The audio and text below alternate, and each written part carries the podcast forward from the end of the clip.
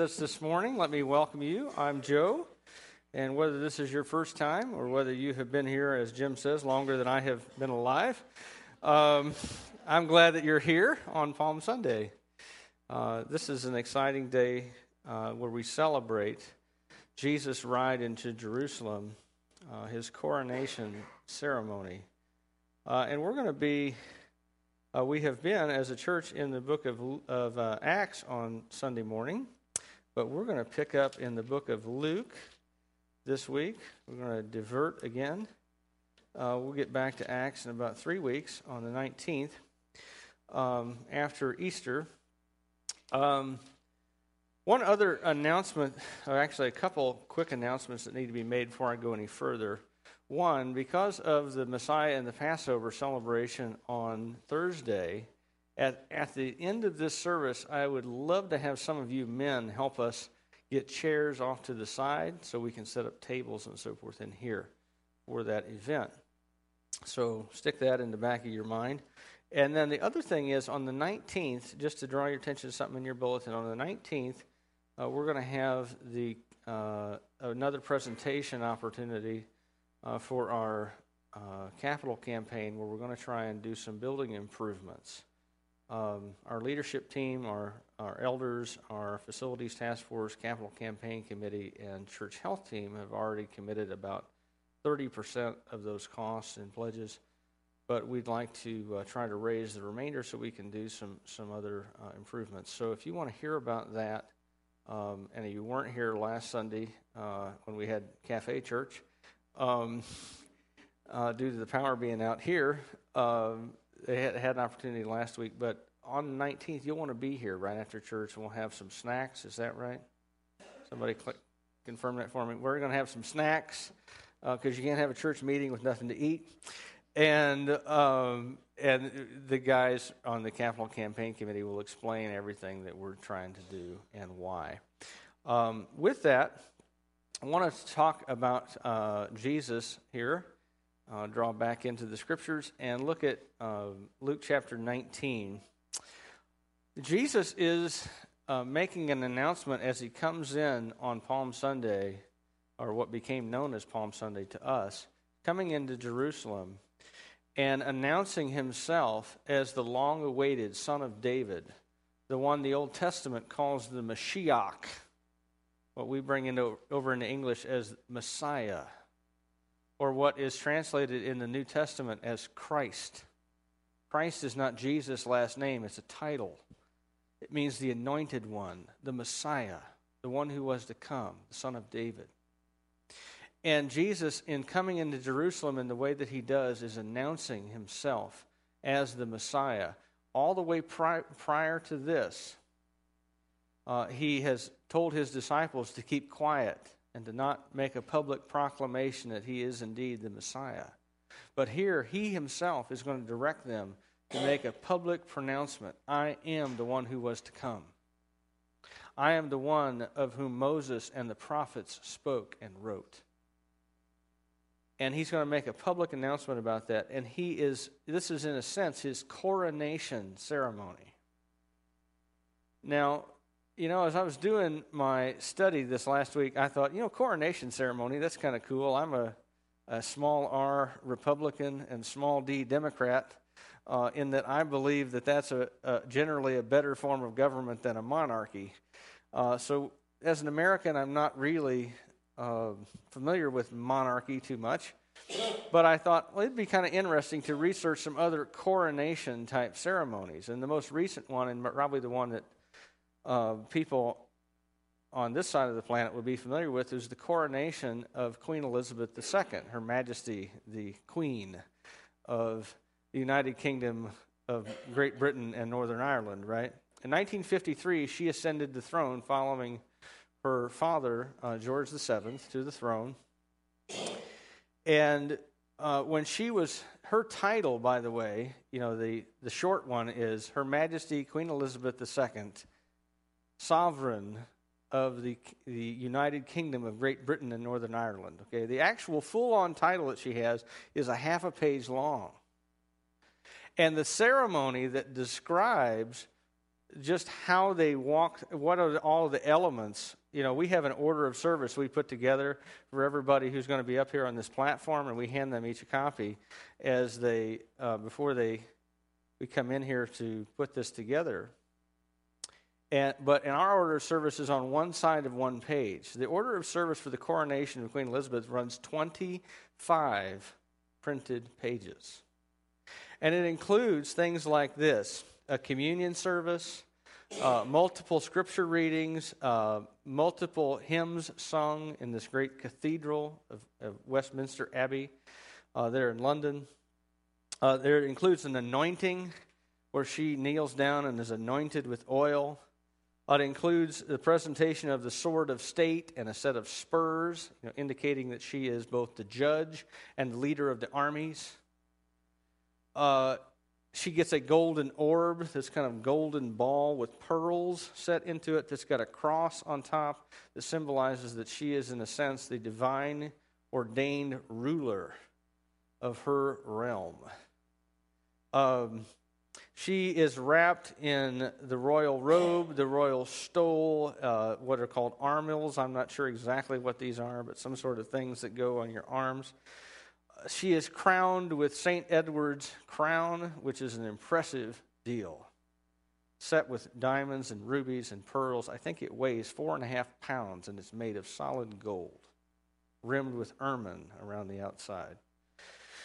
Uh, she is placed on her throne in Westminster Abbey, and then she receives what are called homage and fealty from all the noblemen, all the peers and noblemen and princes of the realm bow down before her and offer their lives, not just their loyalty, as with her and acknowledging her as queen and sovereign. It just reading it felt really impressive. Like, this is cool. I wish I could have been there to see that. You know, 1953 predates me by, uh, well, 20 years. Um, but some of you were probably around when it happened. Maybe, maybe you saw it on TV. And this was an impressive deal. Just to watch it, it must have been really amazing to see it in person. And as you contrast that with Jesus, you know, you think, okay, queen of I mean, it's not even queen in the real sense of being a real monarch with actual power. This is just a constitutional monarchy with decisions that are made by the prime minister. And you get to have the palace, he gets to have the power.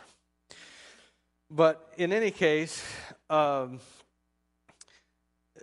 you know, you think, wow, you know, when the Son of God, heir to the throne of David, and the incarnation of the living God who flung the universe into existence at a word. I bet when his coronation happened, it would be an impressive deal. You'd be wrong. Let's read it. Luke chapter 19, verses 28 to 48. After Jesus had said this, he went on ahead, going up to Jerusalem. As he approached Bethphage and Bethany at the hill called the Mount of Olives, he sent two of his disciples, saying to them, Go to the village ahead of you, and as you enter it, you will find a colt tied there, which no one has ever ridden. Untie it and bring it here. If anyone asks you, Why are you untying it? tell him, The Lord needs it. Those who were sent ahead went and found it just as they had been told. As they were untying the colt, its owners asked them, Why are you untying the colt? And they replied, The Lord needs it. They brought it to Jesus, threw their cloaks on the colt, and put Jesus on it. As he went along, people spread their cloaks on the road. When he came near the place where the road goes down the Mount of Olives, the whole crowd of disciples began joyfully to praise God in loud voices for all the miracles they had seen. Blessed is the King who comes in the name of the Lord. Peace in heaven and glory in the highest. Some of the Pharisees in the crowd said to Jesus, Teacher, rebuke your disciples.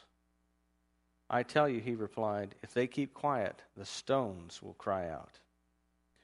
As he approached Jerusalem and saw the city, he wept over it, and said, If you, even you, had only known on this day what would bring you peace, but now it is hidden from your eyes. The days will come upon you when your enemies will build an embankment against you and encircle you and hem you in on every side. They will dash you to the ground, you and the children within your walls. They will not leave one stone on another, because you did not recognize the time of God's coming to you. Then he entered the temple area and began driving out those who were selling. It is written, he said to them, My house will be a house of prayer, but you have made it a den of robbers. Every day he was teaching at the temple, but the chief priests, the teachers of the law, and the leaders among the people were trying to kill him. Yet they could not find any way to do it because all the people hung on his words. Now, as the story begins, Jesus is about to make his third trip up to Jerusalem. And by the way, you always go up to Jerusalem if you're in the Holy Land, um, because Jerusalem is located on the top of a hill, and it's the highest hill in the area uh, where it's located. And so you always go up from everywhere around there to it. And so when it says they were going to go up to Jerusalem, they mean that literally, uh, that you go up to get there. And they're outside of Bethany and Bethphage, which are two little villages on the other side of the Kidron Valley, uh, about two miles uh, southeast of Jerusalem and, and on the other side of the Mount of Olives, uh, which is a hill directly east of Jerusalem. It's the hill from which Jesus ascended into heaven and from and to which the prophet Zechariah tells us he will return. The Mount of Olives. And so Jesus is outside of this outside of these little villages and he tells two of his disciples, "Go up to this village up here." And he probably means the village of Bethphage because uh, it's a little further away than Bethany. And he says, Go up to this village, and you'll find there a colt um, which no one has ever ridden. And the idea is it's no, something no one has ever ridden because it's then a pure mount. No one has ever been on it before. It's never been saddled. No one has ever ridden it. It's a young animal. And it's also um, something which demonstrates his complete control of the situation. You know, a lot of times people think of Jesus doing what he's doing as somehow a victim of circumstance. Like he got to he got to Jerusalem, the people were plotting, and they conspire with the Romans, and they put him to death, and it's all kind of, in some sense, a tragic surprise. But Jesus knows exactly what he's doing. In fact, he's in such complete control of the situation that he's able to give his disciples instructions about places he has not been to tell them what they should say if anyone questions what they are doing, and have that explanation be sufficient to, uh, to obtain the animal that he requires. Now, he says, Go up to this village and you'll find a colt that nobody's ever ridden. It'll be tied up there. And when you, uh, when you find the colt, I want you to untie it and bring it to me. If anyone stops you, say, The Lord needs it, and they'll give it to you. Now, this is a weird set of instructions, I think. But nonetheless, the disciples have been with Jesus enough to know if Jesus said this is the way it's going to be, I'll trust Jesus. And so they go on ahead to the village. They find the colt. He's tied up there, just like Jesus said he would be. They untie him, and as they're doing that, the owners of the colt come out and ask the very normal, natural question What are you doing? this is a valuable animal. Uh, only rich people, by the way, uh, Matthew clarifies that this colt is the, in other words, it's a male animal. It's a colt. And it's the foal of a donkey, Matthew clarifies for us. Um, Luke doesn't add that detail in, but Matthew does. And if you read the two accounts together, you, you get a fuller picture. of royalty, when they were coming in peace, rode donkeys. When they came back from a war or representing themselves as a warrior, they came on a white stallion. And Jesus is coming in peace. And so he needs a donkey colt. And so that's what he decides to run, ride in on. And this, this is an expensive animal. In fact, it's one of the few animals that you had as a Jewish person that you were allowed to redeem, and you didn't have to offer the Lord the firstborn donkey that you had. You could redeem it with a lamb, a less expensive animal. This is a valuable animal. And so the, the people who own it say, What are you guys doing? and they say, The Lord needs it. And, and the people immediately say, Okay. That's fine. And when they bring it back, when they bring it back, they throw what they have, which is their cloaks. And the cloak, you had an inner garment that was usually uh, had sleeves to it, that was kind of like a long nightgown almost. Uh, well, very much like a long nightgown. Um, you know, like those those robes that married women wear. You know, they got the neck up to here. Okay.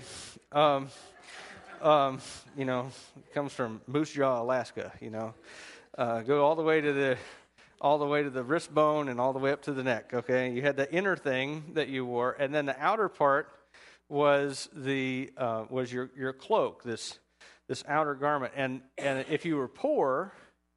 The outer garment was what you slept in. You would take it off at night and you would cover it up, and it would be your blanket. Uh, so this is a very important article of clothing, and it's uh, it's also the thing which identifies you, your cloak, as where you are on the social ladder. People who were wealthy had very nice cloaks. People who were poorer had ones that were not as nice. You could even identify somebody racially and ethnically according to what cloak they had on and what what, what it looked like. Uh, and they lay their cloaks on the back of the animal as like a saddle for Jesus. In other words, we're taking the best that we have and giving it to you as something to sit on. And then they begin to um, they begin to make this announcement that Jesus has come as Messiah in as public a way as possible. They're giving him the red carpet treatment. They start taking off their cloaks and laying them down on the dirt so that the donkey doesn't even have to walk in the mud. He can walk on the best thing that they own. And they're giving him the royal treatment. And again, Matthew tells us uh, that that the people cut palm branches and started to wave them, and Luke leaves that detail out. But what the important thing to notice here is that they are beginning to make an explicit claim about who Jesus is in the way that they are treating him. They are not keeping quiet anymore. And on top of that, uh, Luke, is, Luke means for us to understand that Jesus is claiming to fulfill the prophet Zechariah from 400 years previous to Jesus. Uh, Zechariah said this He says, Rejoice greatly, O daughter of Zion. Shout, daughter of Jerusalem, see, your king comes to you, righteous and having salvation, gentle and riding on a donkey, the colt, the foal of a donkey. This is a messianic act where Jesus is making an explicit claim. He is saying, in effect, I am the one that Zechariah told you about, the one who was to come, who would be the king the Messiah, the one you have been waiting for. And some of the people watching this, along with Jesus' disciples, start celebrating because they recognize Jesus' claim as being true. And so they start shouting, Blessed is the King who comes in the name of the Lord, which is direct quote from Psalm 118, which is a messianic psalm describing the coming of God into the people of Israel. Um, they're cutting off palm branches. Luke doesn't tell you that, but Matthew will. Uh, they're cutting off palm branches and waving them, and that's a highly symbolic act also. Because uh, among the feasts that God gave to the nation of Israel, He gave them what was called the Feast of Tabernacles. And in the Feast of Tabernacles, you were to take palm branches and other things and build yourself a temporary shelter uh, as a commemoration of the fact that God dwelt with you in, te- in a temporary shelter in the desert. It's called the tabernacle.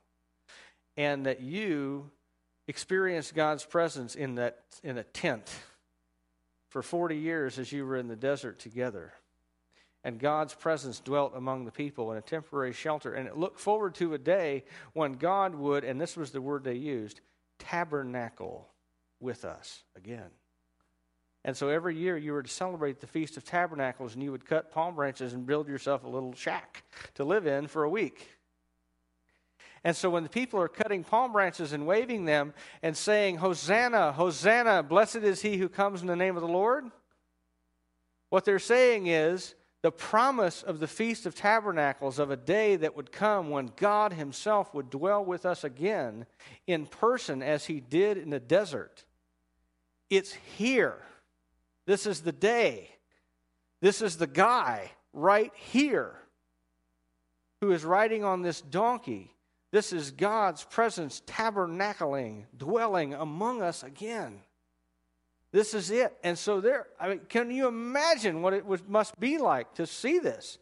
You have waited 400 years since Zechariah, 800 years since Isaiah, 1500 years since Moses, celebrating the Feast of Tabernacles, looking forward to a prophet like Moses who would come.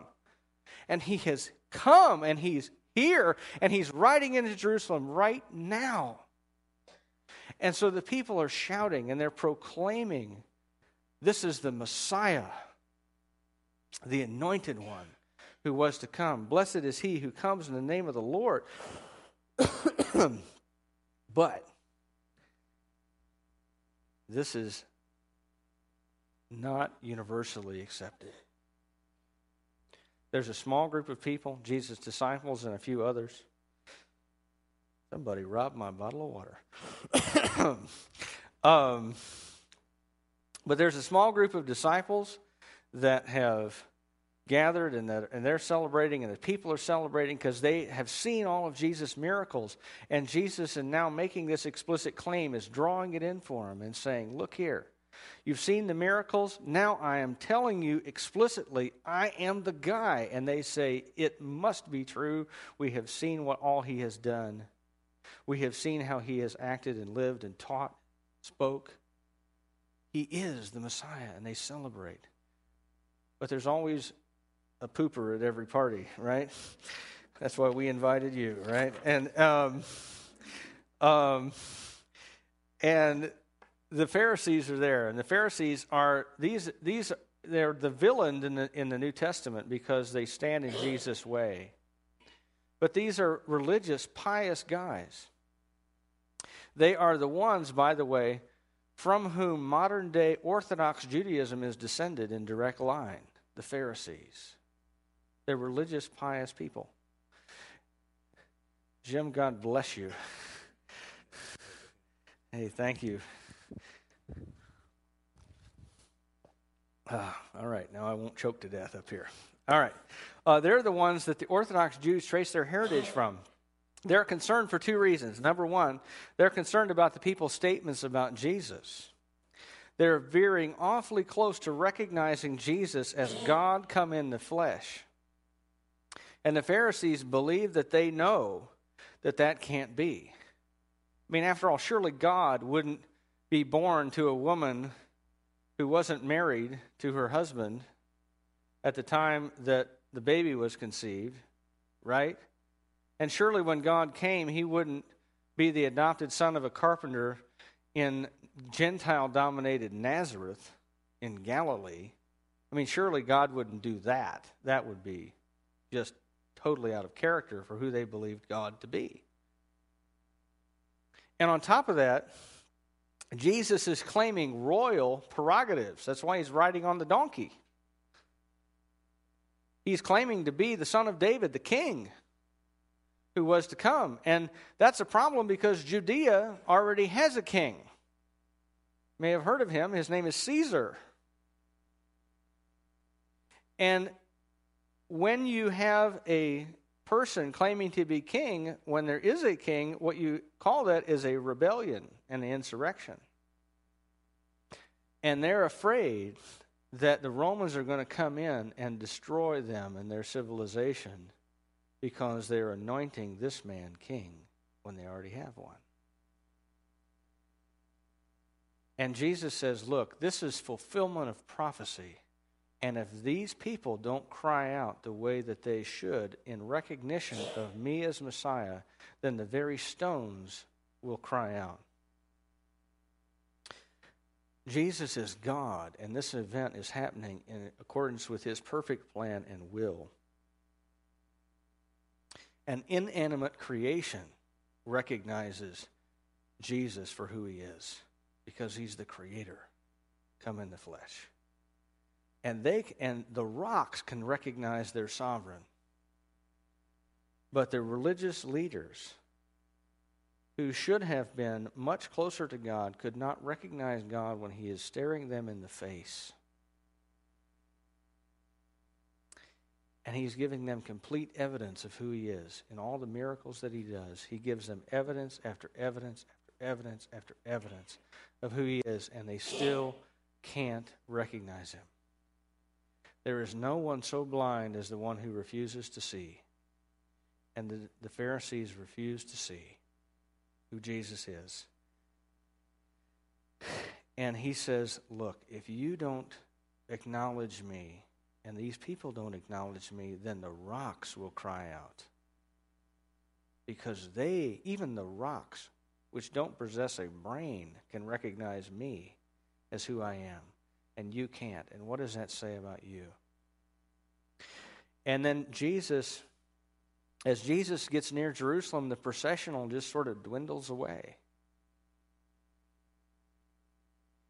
And the Pharisees get what they hope for which is the rejection of Jesus as Messiah and as King. Because it and, and they hoped for that because it really was as radical a claim as they feared that it was. But they missed the fulfillment of the thing they most earnestly wanted to see. Their whole religion and belief system points to the coming of a day when Messiah shows up. And here he is in their midst, and they miss it. And so Jesus weeps for the city that has rejected him.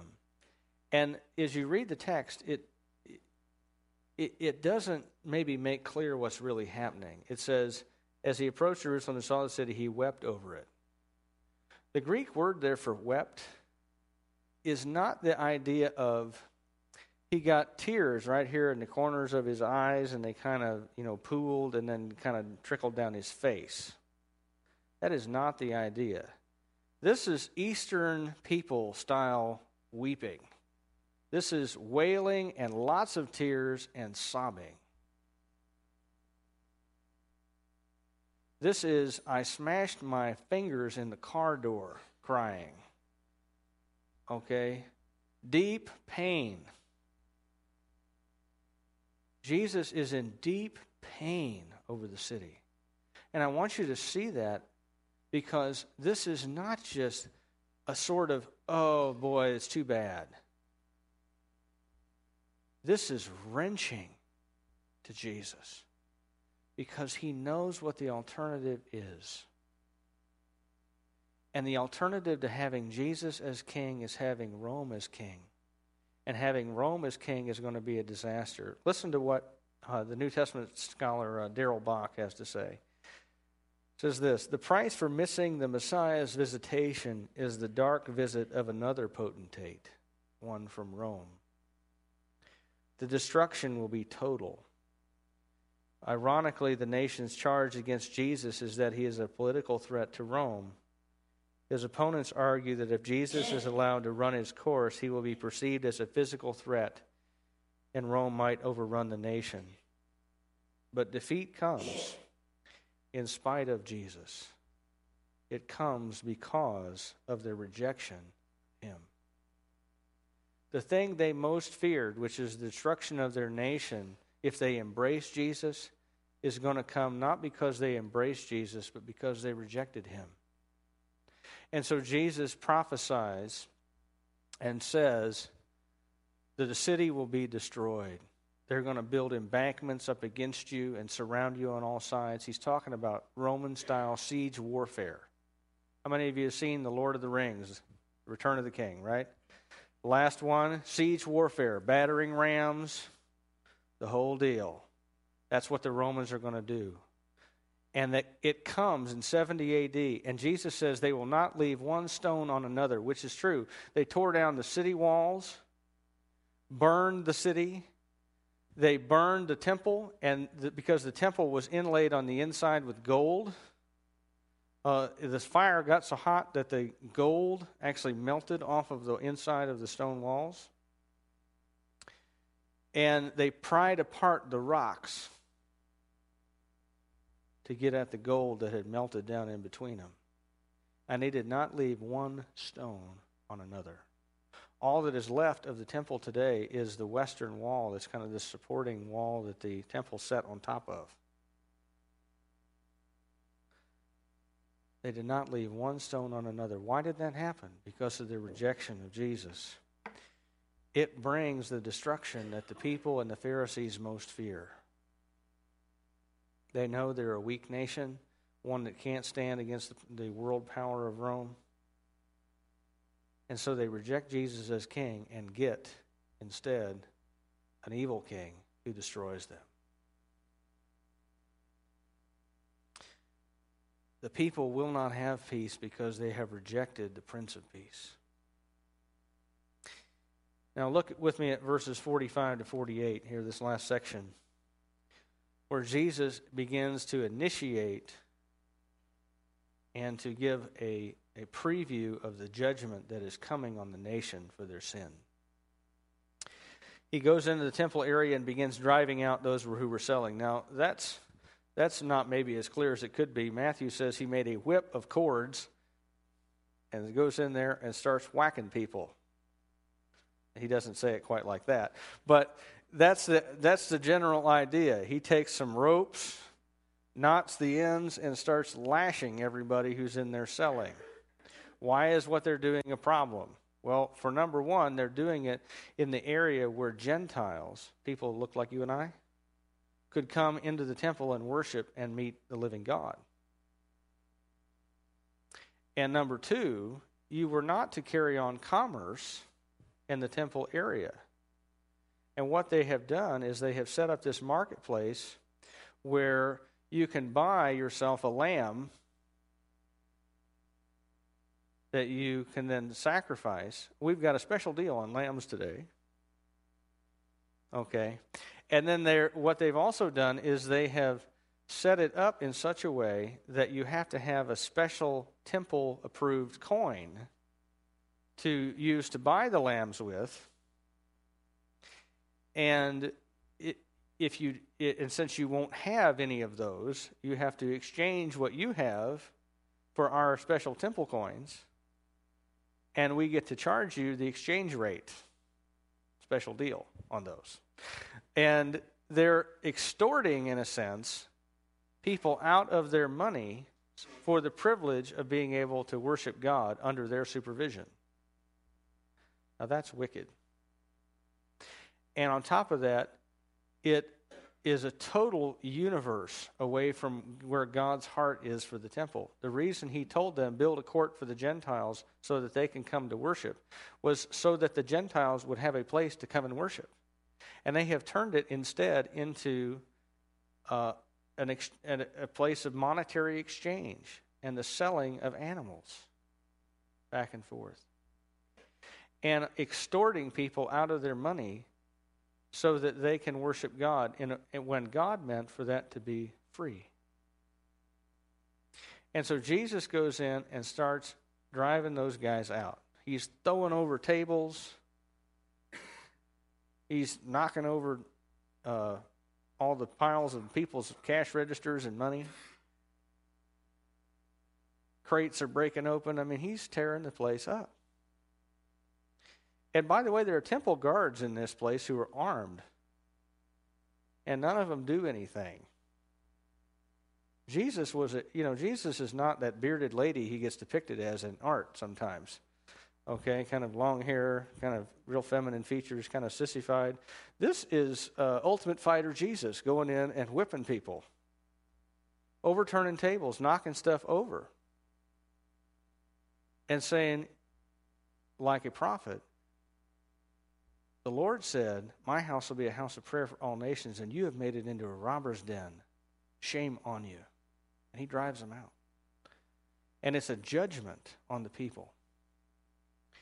And because of this, the people, the, the, the people in charge, the chief priests and the religious leaders of the nation, say, We got to get rid of this guy. He's a problem. He's a political risk to us, and he's a religious risk to us, and he's cut off our source of financing.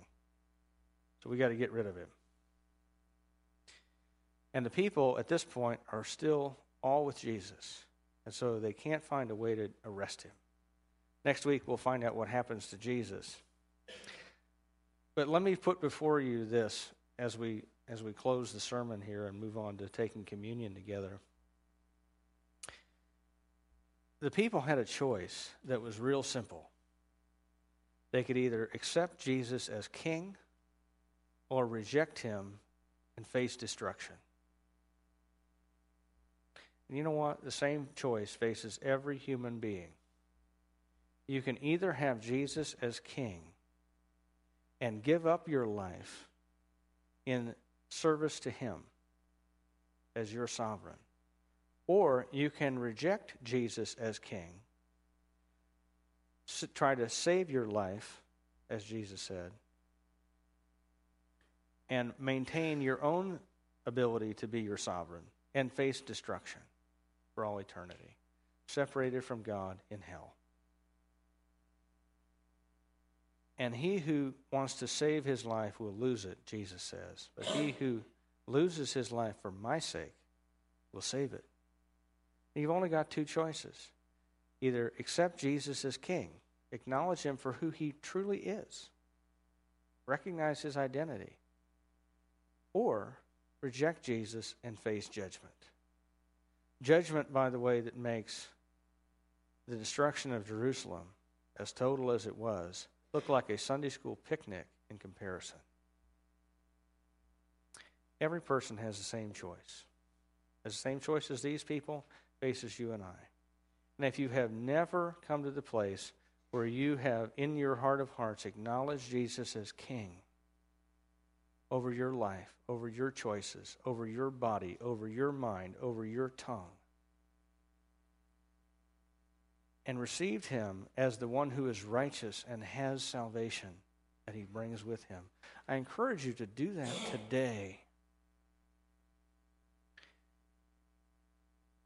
The scripture says, Today, if you hear if you hear his voice, do not harden your heart. Accept Jesus as your king. Let's pray.